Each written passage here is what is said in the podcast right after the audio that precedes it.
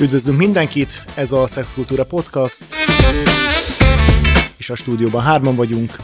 Vendégünk dr. Német György, klasszikafilológus, okortörténész, az ELTE ö, okor, ö, történeti tanszékének a professzora, és akik kérdezzük, Szilágyi Szilárd és Lassányi Gábor. Folytatjuk a beszélgetésünket az ókori görög világról, és az előző adásunkban elsősorban ugye a házasságot, a férfi és női szerepeket jártuk körbe, és említette a professzor úr itt a házasság és a elvárások kapcsán, hogy itt a nőknek nagyon szigorúan igyekeztek szabályozni, hogy monogám életet éljenek, nehogy megcsalják a férjüket, hiszen abból e, nem, nem az ő utódjai születhetnének meg ezekből a kapcsolatokból.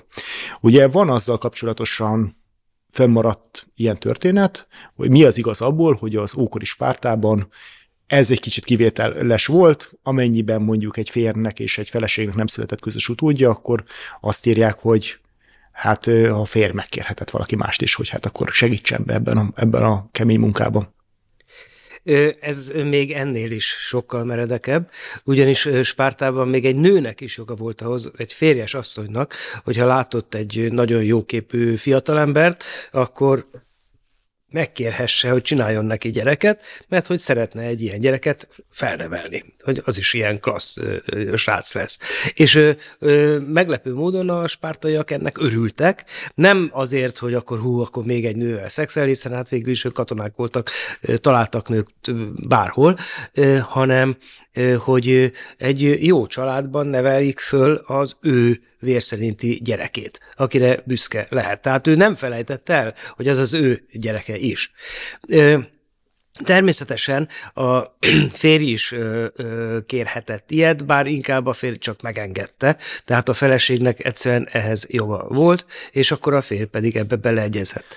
Akkor itt azért alapvetően van egy korkülönbség, hogyha ezt vesszük, ezt a kicsit idősebb házassági korban lévő férjet. Gondolom Spártában azért nem feltétlenül ez a 40-es, inkább, inkább egy kicsit, kicsit fiatalabb. Nem, nem, egyáltalán nem, hiszen ugye ott a, a fiúk választottak feleséget, és hát nyilvánvaló, hogy a fiú, aki ugye a gümnapajdaja ünnepén meglátja a lányt felvonulni, az, azok nagyjából egykorúak. Tehát Spártában más volt a házasságnak a mintázata, mint a, a görög világ legnagyobb részén, de hát ez azzal is összefüggésben van, hogy Spártában hivatalosan nem lesz vagyona a fiúnak, tehát nem kell arra várni, hogy már összeszedje a vagyonát, mert hogy állítólag nem lehet.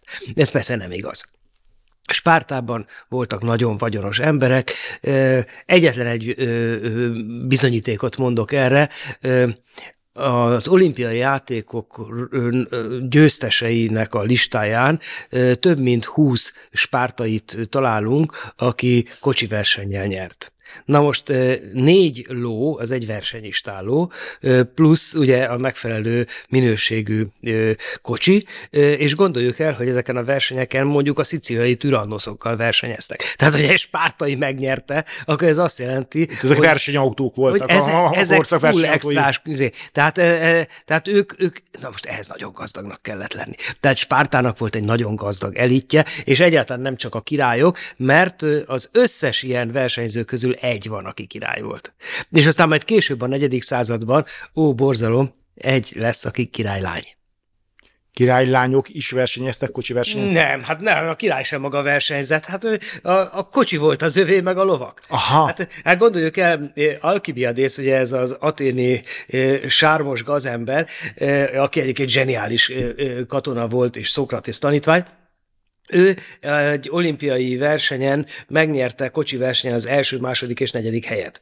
Tehát az azt jelenti, hogy ő annyira gazdag volt, hogy ő három kocsit indított, és az első négyből három helyet elhozott. Tehát nyilvánvaló, hogy egy spártai lány, a Küniszka, ő is csak annyit tehetett, hogy hát majd és az ő bátyja király lett. És ez a király nagyon bosszankodott, hogy a spártaiak dicsőségnek tartják azt, hogy olimpián kocsi versenyen győznek, ezért mondta a hugának, hogy induljál már te is, elég gazdag vagy, hogy ezzel jelezze a spártai férfiaknak, hogy ezt egy nő is simán megugorja, ne legyenek már annyira büszkék Mm. Úgyhogy egy nagyon érdekes ö, ö, történet ez. Akkor mondhatjuk azt, hogy itt Spártában egy picit közelebb voltak ezek a szerepek egymáshoz, vagy, vagy a férfi-női szerepek, meg hogy a jogok egymáshoz, vagy nagyobb, egy, nagyobb, vagy egyfajta nagyobb, nagyobb egy jogúság volt a férfi-női szerepek között, mint mondjuk a, a többi polisznak a világában? Igen, igen, igen, de ez nem csak ezzel függ össze, hanem azzal is, hogy a nevelésben is ugyanolyan ö, ö, sportos nevelést kapnak a lányok, mint a fiúk, és ugye ö, szoktuk mondani azt, hogy hát ugye a férfiak versenyeztek olimpiába, hát akkor, amikor éppen nem volt verseny, akkor, tehát késő nyáron, akkor volt női verseny.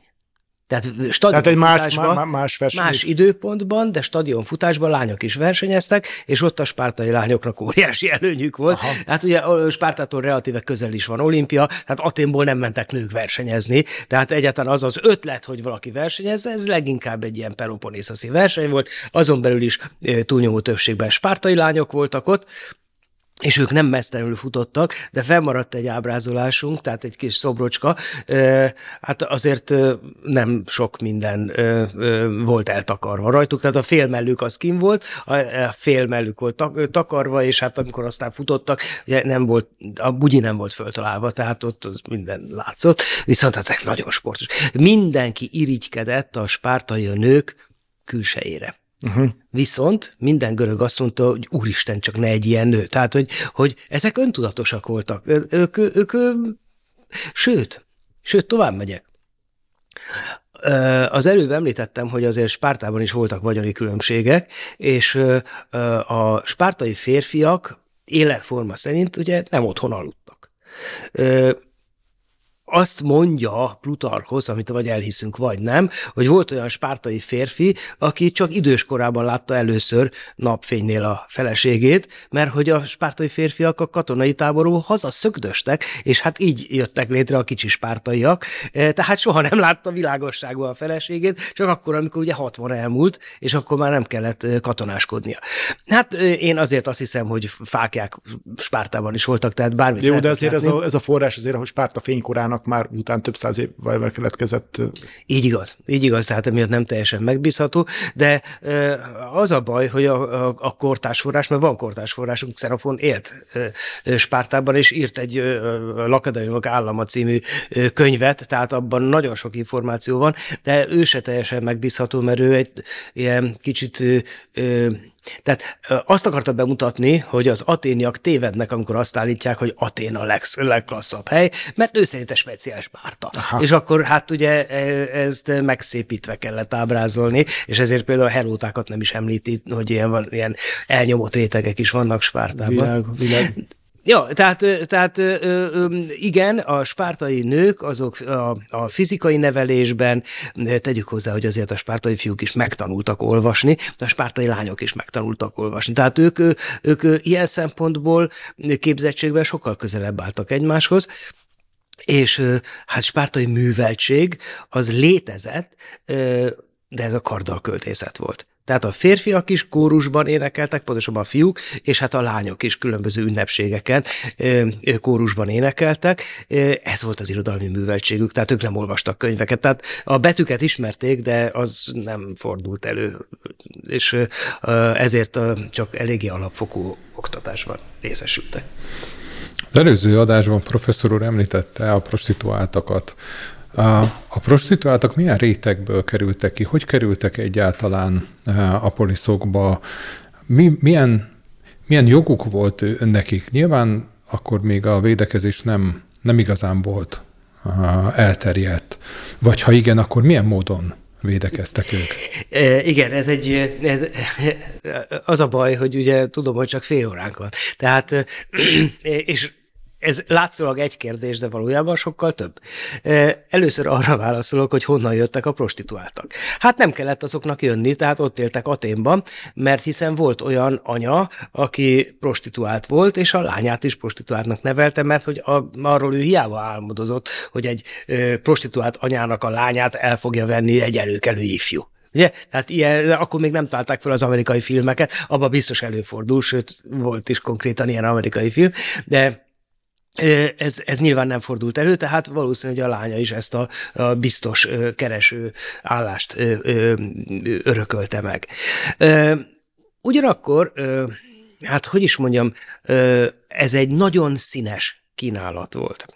A színes alatt azt értem, hogy voltak futtatók, ugye, ezek gyakorlatilag rabszolgatulajdonosok voltak, akik különböző kisázsiai piacokon vásároltak, például csecsenlányok. Konkrétan tudunk arról, hogy csecsenlány is dolgozott Aténban prostituáltként, aki nyilván nagyon másként nézett ki. Aztán a, a nagyon-nagyon népszerűek azok a trák lányok voltak. Vörös hajúak voltak? Hát ilyen vörös-vöröses szőke, tehát hát ez azért, hogy ettől megvadultak a, a pasik.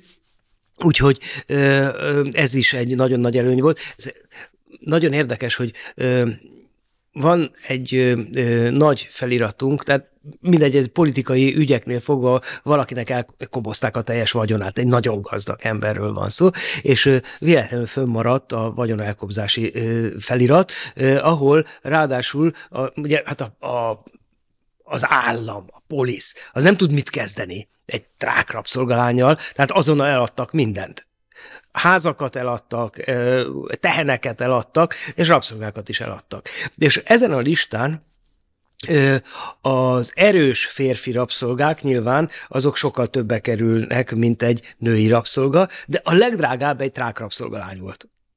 Ez nyilván szép volt és szőke, és fiatal, és hát ugye azt tudták, hogy ebből, ebből sok pénz lesz. Na, tehát visszatérve, ö, ö, vásároltak ilyeneket, ö, és van egy ö, érdekes aténi perbeszéd, ami egy Neaira nevű, korintoszi származású prostituáltnak a teljes élettörténetét feldolgozza.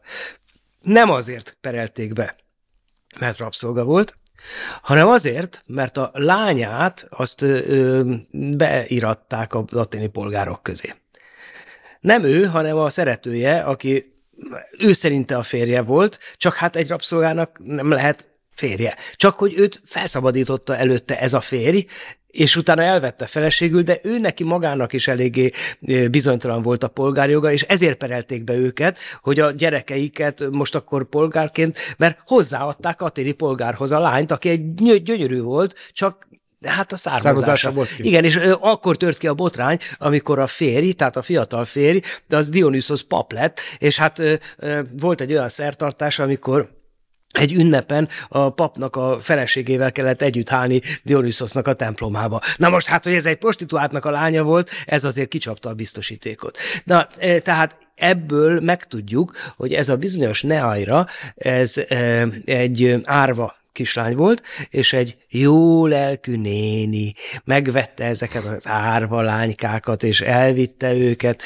Korintoszba, hogy ott nevelje őket, megtanította őket zenélni, megtanította őket táncolni, és hát aztán viszonylag korán bedobta őket, mert az első együttlét az azért nagyon sok pénzt lehetett kapni, tehát a szüzesség elvétele, Aha. és emiatt ezt viszonylag alacsony korban csinálták, tehát ne is így járt, viszont aztán Neairát egy aténi megvette, mert szabályosan beleszeretett, és elvitte magával Aténba, ahol aztán neki a családi kényszer miatt meg kellett nősülnie, és hát akkor azért már elég rosszul nézett ki, hogy Neaira is ott lakott velük. És hát ugye ezt a feleség se tűrte, és akkor Neaira elkezdett lefele csúszni, és így került aztán ahhoz a pasihoz, akivel együtt beperelték őket, hogy a lányok hát lányokat polgárként adják ki. Na hát itt mindent megtudunk arról, a legapróbb részleteket, és tanúvallomások, és olyanok, akik, hát, hogy is mondjam, részesültek már ne ajra kegyeiben, tehát mindent tudtak, minden részletről beszámoltak.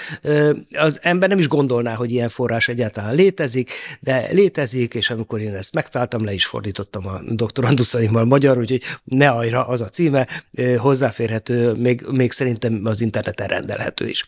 Na, tehát ezek a prostituáltak és a származásuk. A másik kérdés az, az volt, hogy hát ugye ezek biztos mindig teherbe estek, mert nem tudtak védekezni. Hát tudtak védekezni.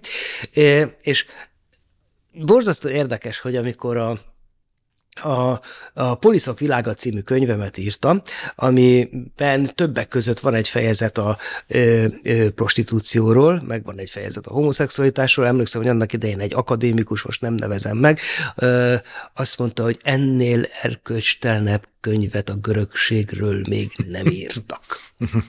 Ja, igen, mert még a zoofiliáról is van egy rövid fejezet benne. Tehát, e, e, hát, mert ha már az ember foglalkozik valamivel, akkor minden oldalról meg kell vizsgálni a dolgokat, és én ezt megpróbáltam teljesíteni. Lényeg az, hogy amikor ezen a könyvön dolgoztam, akkor e, ott fölvetődött bennem is, hogy, hogy akkor most e, tudtak, mert nagyon úgy tűnik, hogy a görögöknél nem volt, tehát ez nem az a nagy, sok gyerekes családmodell. Tehát amikor amikor arra gondolunk, hogy egy családban sok gyerek volt, akkor ez igazából a 19. század vége, 20. század eleje Magyarország és Európa. Mert mi történt? Az történt, hogy a gyerekhalandóság egészen, most mondhatnám durván, hogy Semmelweis koráig, de igazából a csatornázás és a vezetékes víz megjelenéséig rettenetesen magas volt, tehát itt is 50% körüli, épp úgy, mint a görög világban. Majd hirtelen elkezdtek az emberek kezet mosni, Tiszta vizet inni. Tiszta vizet inni, és nem haltak meg a gyerekek. És így tulajdonképpen körülbelül két-három generáció volt az, ahol 10-15 gyerek is életben maradt, mert szültek a nők azelőtt is, csak hát azokból életben maradt három. És ö, ugye ekkor, ekkor, és erre gondolunk mindig, amikor arról, hogy jaj, régen nagy családok voltak. Nem. Igazán régen nem voltak nagy családok, mert vagy a betegség vitte el a gyerekeket, vagy meg se születtek azok a gyerekek. És ugye itt vetettem fel azt a kérdést, hogy hát, hát akkor gyerekek ezt hogy csinálták? És a feleségem, aki akkor görög szakos volt, ennek a könyvnek még kéziratban volt, de ő csinálta a névmutatóját és olvasta ezt a fejezetet, és azt mondja, tényleg hogy csinálták, és elkezdett ezzel foglalkozni, és meg is jelent, sőt ebből doktorált. Úgyhogy a legjobb helyen vagyunk, hogyha erről van szó, hogy mi mindent lehetett csinálni. Hát ö, ö, többféle ö, dolog ö, létezett. Létezett, ö, ö, hát ugye terhesség megszakítás. Annak különböző módszereit ismerték, tehát hogyha egy prostituált nem akar gyereket, akkor ö, lehetett angyalt csinálni. Ö, ennek a szakértője a bábák voltak. Mert a bába szülesztett, meg hát ugye a nem kívánatos gyerekeket meg eltüntette. A bábáknak a módszereiről is elég sok mindent lehet tudni, de sokkal fontosabb számunkra az, hogy mi az, amit egy nő bába nélkül csinálhatott. Vagy a bába adta neki. Például orálisan is, tehát olyan ö, ö, dolgokat tudtak bevenni, ami megindíthatta a szülést. Vagy, a vetélést nem? A ve, megindíthatta a vetélést, igen. Ö, vagy, ö, ö, hát ugye sokkal jobb az, hogy előzetesen tud védekezni, és döbbenten néztem, hogy hát ezek gyakorlatilag, ö, ö, hogy is hívják, tehát ö, behelyezhető. Tehát ö, Ilyen pesszárium-szerű Pesszárium-szerű volt, de, de ebbe vatta is volt, amit bizonyos anyagokkal, ott nagyon részletesen megadják a recepteket, bizonyos növényi anyagokkal itattak át, ami erősen spermicid hatású. Tehát azon nem igen tört át semmi, vagy csak nagyon véletlenül, tehát az esetek legnagyobb részében tulajdonképpen egy ilyen ennyi 80%-os védettséggel rendelkeztek, de tegyük hozzá, a mai védekezés se 100%-os. Úgyhogy nagyon pontosan ismerték, és hát nyilván a családagyák kevésbé gondolták azt, hogy nekik ezt kell csinálni, hiszen ő nekük az volt az érdekük, hogy mire előbb fiúrökös szüljenek a férjüknek. Az egy más kérdés, hogy már volt három gyerekük, akkor lehet, hogy ők is felkeresték a bábát, és, vagy, vagy nőgyógyászokat vagy nőgyógyászok. És a nőgyógyászok, ez, ez megint kevésbé ismert, de a nőgyógyászok már a Krisztus előtt negyedik századtól kezdve nagy mennyiségben nők voltak nők voltak, tehát rendesen elvégezték a, az orvosi képzést. Az orvos görögül úgy van, hogy jatros, és a a legelső orvosnő, akit név szerint ismerünk, a sírfelirata van meg, ott ő Jatroszkai Maja, tehát ő orvos és bába. Uh-huh. Tehát látszik, hogy ő is a bábaság felől indult, de oda van írva, hogy Jatrosz. De hát Igazából a női orvost Jatreinének hívták, csak hogy akkor, amikor ő élt, akkor még ez nem volt feltalálva. Tehát nem volt meg a kritikus tömege a nőnemű orvosoknak ahhoz, hogy erre egy szó jöjjön létre. De száz évvel később már megvolt. De ezek polgár asszonyok vagy nők voltak? Ez, a... ez a fanodik, ez az annyira polgár, hogy egy nagyon tiszteletben álló orvosnő volt, és hát ott van a domborműve, és ott áll, ez is nagyon aranyos, hogy, hogy egy ilyen négylábú széken ül, és akkor a, a két láb között egy kis baba ott kúszik. Úgyhogy, tehát minden mutatja, hogy ez, mert mert ezek a doktornők, ezek gyerekeket gyógyítottak, és nőket gyógyítottak. Férfiakat nem gyógyítottak. A férfiakat férfiak gyógyították. Természetesen, hogyha nem volt doktornő, akkor a nőt is gyógyította férfi, tehát a hippokratészi korpuszban látjuk, hogy Hippokratész iskolájában a férfiak gyógyítottak nőket, több-kevesebb sikerrel, de azért az mégiscsak sokkal jobb volt, hogyha ez egy nő volt, aki, aki egy csomó olyan dolgot, hát ő maga is szült, meg tudta, hogy ezek a problémák hogyan vannak, úgyhogy, úgyhogy ezeket az ügyeket is tudták kezelni. És fönnmaradt egy Soránosz nevű Efeszoszi orvosnak a günaikológiája, tehát a nőgyógyászata, aminek a, az első könyvét le is fordította a feleségem magyar, tehát hozzáférhető. És a nőkről egy áttérve, illetve hát ez mind a két nemet érinti, beszéltünk itt már a hadseregről, a férfiaknak az együttlakásáról. Nyilván a görög világgal kapcsolatosan megkerülhetetlen az, hogy a férfi-férfi kapcsolatoknak a, a elemzése, meg hát itt azért nagyon már szóba került a tény kapcsán, hogy azért a férfiak tisztességes házasságban, legalábbis kapcsolatban nőkkel csak a 40-es éveikben léphettek. Mi volt előtte? És... Hát a prostitúció. Hát a prostitúció, tehát tényleg Aténban elsőprő méretű prostitúció volt, és, és hát természetesen mondhatnám azt is, hogy, hogy a férfiak egymásra is néztek, de általában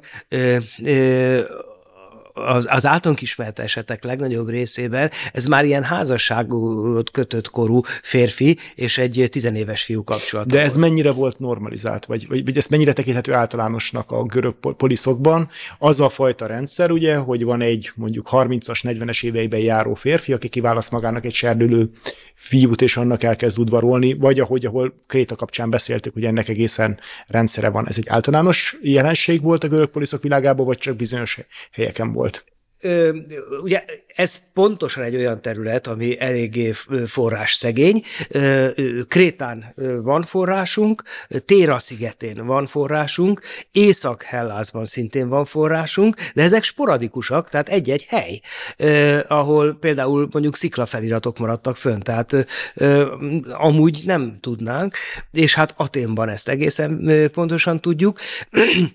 Nincs róla forrásunk, de azért őszintén, amikor a spártai hadsereg hadsereg elvonul és hónapokig valahol csatázik, elképzelhető, hogy ott a fiatal fiúk és a, a férfiak között nem szövődött kapcsolat. Hát nem. De akkor gyakorlatilag a görög világban ez egy teljesen elfogadott Ö... dolog volt, vagy mit, mit gondoltak, hogyan álltak a férfi, férfi közötti szerelemhez, vagy, Ö... vagy testi kapcsolathoz? Hát ö, most ugye ez két különböző dolog. Uh-huh.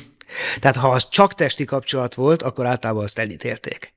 Ha szerelem volt, vagy hát ők ezt úgy mondják, hogy barátság, akkor az nem baj, hogyha ezzel szex is járt, vagy az is elmélyítette, de egy nagyon, nagyon jó példa erre Szokratész és Kritiász párbeszéde. Kritiász kevésbé ismert, ugye, mint a jeles filozófus, pedig, pedig éppen szerintem nincs Magyarországon ember, aki Kritiásznak egy művét ne ismerné, ugyanis Platon szerint Kritiász volt az, aki megírta Atlantis mitoszát, és ő meséli el. Platonnak a Kritiász című dialógusában. Tehát Kritiász egy Szokratész tanítvány volt, de egy idősebb tanítvány, és és egyszer Szókratész azt vette észre, hogy egy ifjú iránt túlságosan érdeklődik Kritiász. Uh-huh. És akkor ö, mondta neki, hogy hát azért ez már túlmegy a szokásos kereteken, és mondta Kritiász, de hát miért? Hát ez mindenki ezt csinálja. Azt mondja, hogy mindenkinek lehet egy baráti viszonya egy ifjúval, amit elmélyíthetnek akár olyan módon is, de te úgy ö, ö, megpróbálom fordítani magyar, úgy ö, dörgölőzöl ehhez a fiúhoz, mint kutya a kőtuskóhoz. Magyarán a testi kapcsolatnak a nyilvános túlzott megélését már elítélte? Ezt határozottan elítélte. Ez határozottan elítélte. Úgyhogy ez a, ez a nagyon nagy különbség, hogy lehet, de ez magánügy, tulajdonképpen meg tudhat is róla az egész társaság, de az, hogy nyilvánosan mutassák ezt a, a, a, a viszonyt, ezt, ezt nem tartották helyesnek. És azon kívül ne felejtsük el, hogy a forrásokat, azokat hát egy bizonyos társadalmi réteg, nevezzük a nevén az elit hagyta maga után, leszámítva néhány sziklafeliratot, például a téraiakat, ahol ott aztán bárki fölírhatta ezeket a dolgokat. Normálisan, vagy Rodoszon, ott, ott is volt egy, egy csücsök, ahol ott azért durva dolgok mehettek, mert hogy felírták, tehát ugyanúgy, ahogy a WC-be is belírnak ilyen dolgokat. Ki mit csinált kivel? Igen, ki mit csinált kivel név szerint. Batüklész fiával, igen. Tehát, hogy ezek tehát széles körben elterjedtek voltak, de nem tudjuk, tehát, hogy paraszt gyerekek között ilyen történt volna, erről, nem, erről nincsen információnk. De valószínűleg ők erre nem is gondoltak, hogy erre szükségük lenne, hiszen ott van a feleség. De hogyha mondjuk a görög világnak a mítoszait vesszük, és mondjuk az isteni szférát, ott azért a férfi istenek és a különböző szépséges ifjak között azért mind a két nemben található bőségesen ilyen forrás, nem? Tehát, hogy az idealizált, vagy abban a világban, ami a mítoszok világa, az, az ott van amikor azt mondjuk, hogy mítosz, uh-huh. akkor arra gondolunk, hogy valami olyasmi, amit a görög kollektív én uh-huh. hozott létre. Uh-huh. A görög mitoszokat, ahogy most ismerjük, azokat két ember hozta létre, Homérosznak hívják az egyiket, a másikat Hésziodosnak. Uh-huh. Ez nem azt jelenti, hogy nem léteztek mitoszok, de nem létezett mitológia. Uh-huh. Tehát az, amit mi most görög mitológiának nevezünk, és azt hisszük, hogy minden görög ezt tudta, uh-huh. És ő pontosan tudta, hogy Zeusnak Hére a felesége, és nem más, ugyan. Ugyan. Ezt mondjuk számos szigetén mindenki tudta, hogy Zeusnak Héra a felesége, mert ott egy Héra szentély volt. Ezzel szemben egy másik szigeten, ahol más istent vagy istennőt tiszteltek, ott egyáltalán nem biztos, hogy Héráról ezt egészen pontosan tudták. Tehát ehhez az kellett, sőt, sőt, Aténtól tényleg nagyon közel, tehát ö, hogy hívják, ö, egy gyorsabb hajóval másfél órára ö, van ö, Aigina szigete. Aiginának a, az istennőjét úgy hívták, hogy Afalja. És egy gyönyörű temploma maradt fönn. És ki az az Afalja?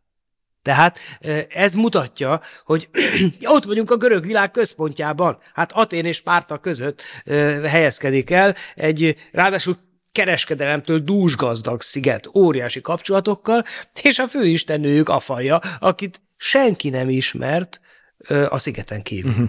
És akkor, akkor rögtön elkezdhetünk gyanakodni, hiszen mondjuk találunk a Peloponnészoszon egy epikúriós szentét, és hát őt aztán Apollónnal azonosítják, mint ahogy Afaját meg Aténéval, de ez azért van azonosítva, mert amikor már nagyon idegesek voltak az aiginaiak, hogy mindenki azt kérdezte, gyerekek, de ki ez az Afaja? Ez Aténé, csak mi ezen a néven tiszteljük. De ez természetesen nem igaz, ez afalja, és csak azért ö, nevezték el Aténének is, hogy a nem arginaiak számára is ö, valamilyen módon magyarázható lenne. Tehát igazából ö, Hellászban mindenhol saját lokális isteneket tiszteltek, és hiába teremtette meg Hésziodos a, az, az istenek születésével ezt a mitológiát, a mitológiában nem hitt senki. A mitológia nem volt kötelező. Uh-huh. A mitológia az irodalmi mű volt az egy költő volt. Egy költői mű, aki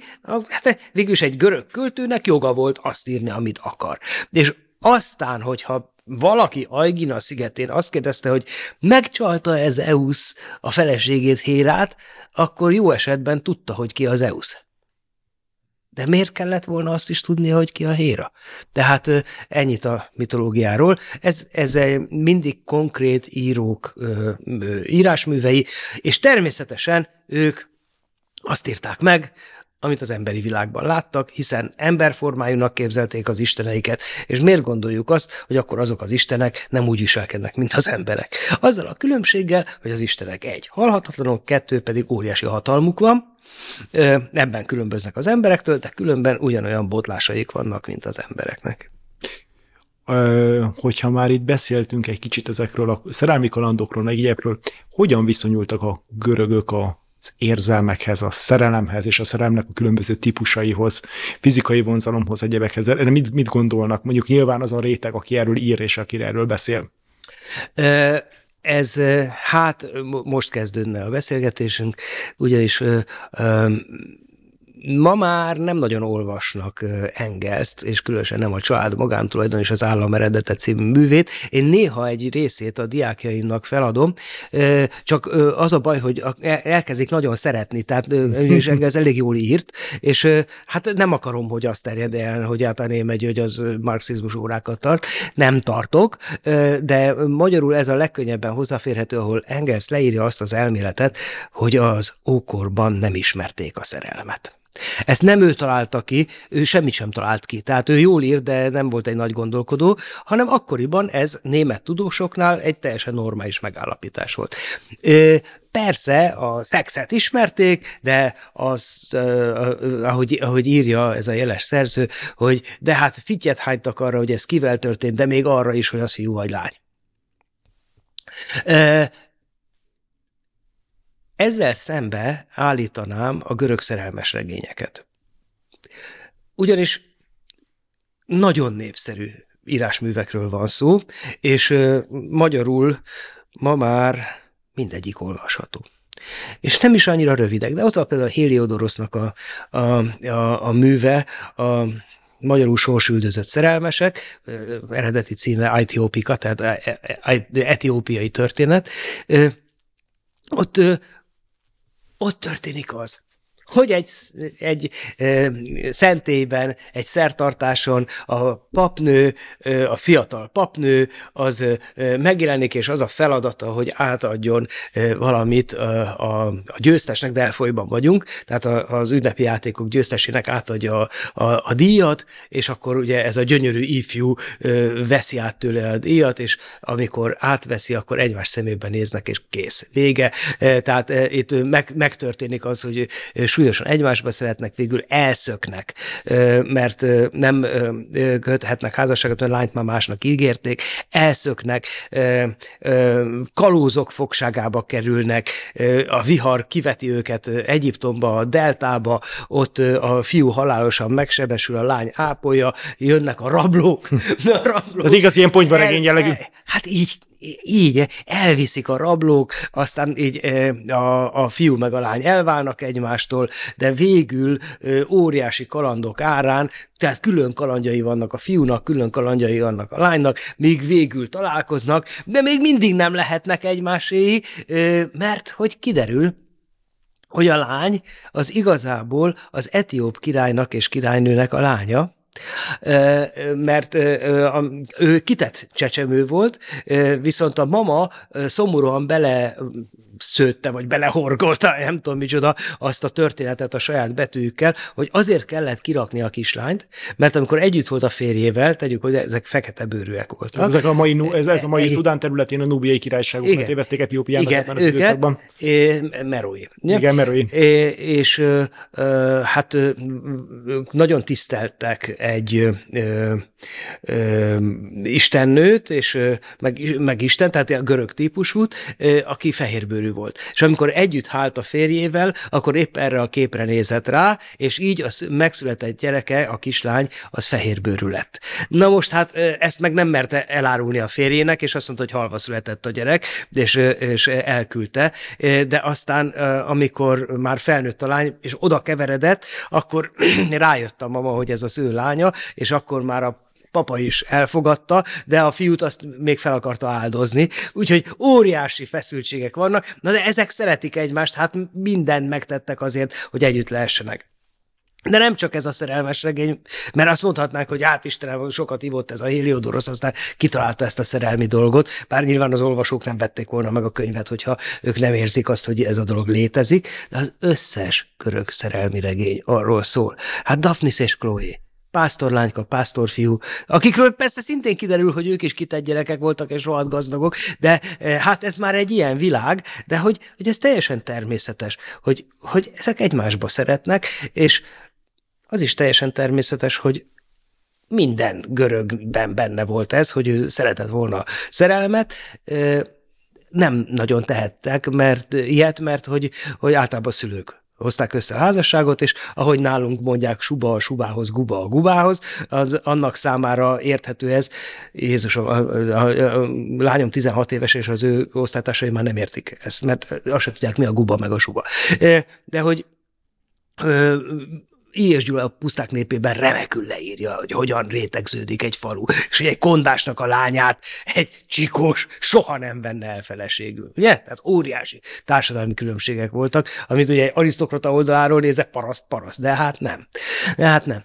Szóval a lényeg az, hogy, hogy ö, ezek, ezek a könyvek azért születtek meg, mert ez egy teljesen normális érzés volt, csak nem tudtak kibontakozni, mert a, az ő életük az nem így működött. Viszont ebből rögtön következtethetünk arra, hogy valaki élt egy házasságba, simán beleszerethetett közbe valaki másba, csak ugye itt jön az, hogy a nők be voltak zárva, és nem véletlen, mert hogy az nagyon súlyos komplikációkat okozott volna, hogyha egy férjes, bocsánat, egy, egy, egy nős férfi hát egy, együtt lett volna egy másik család leánygyermekével.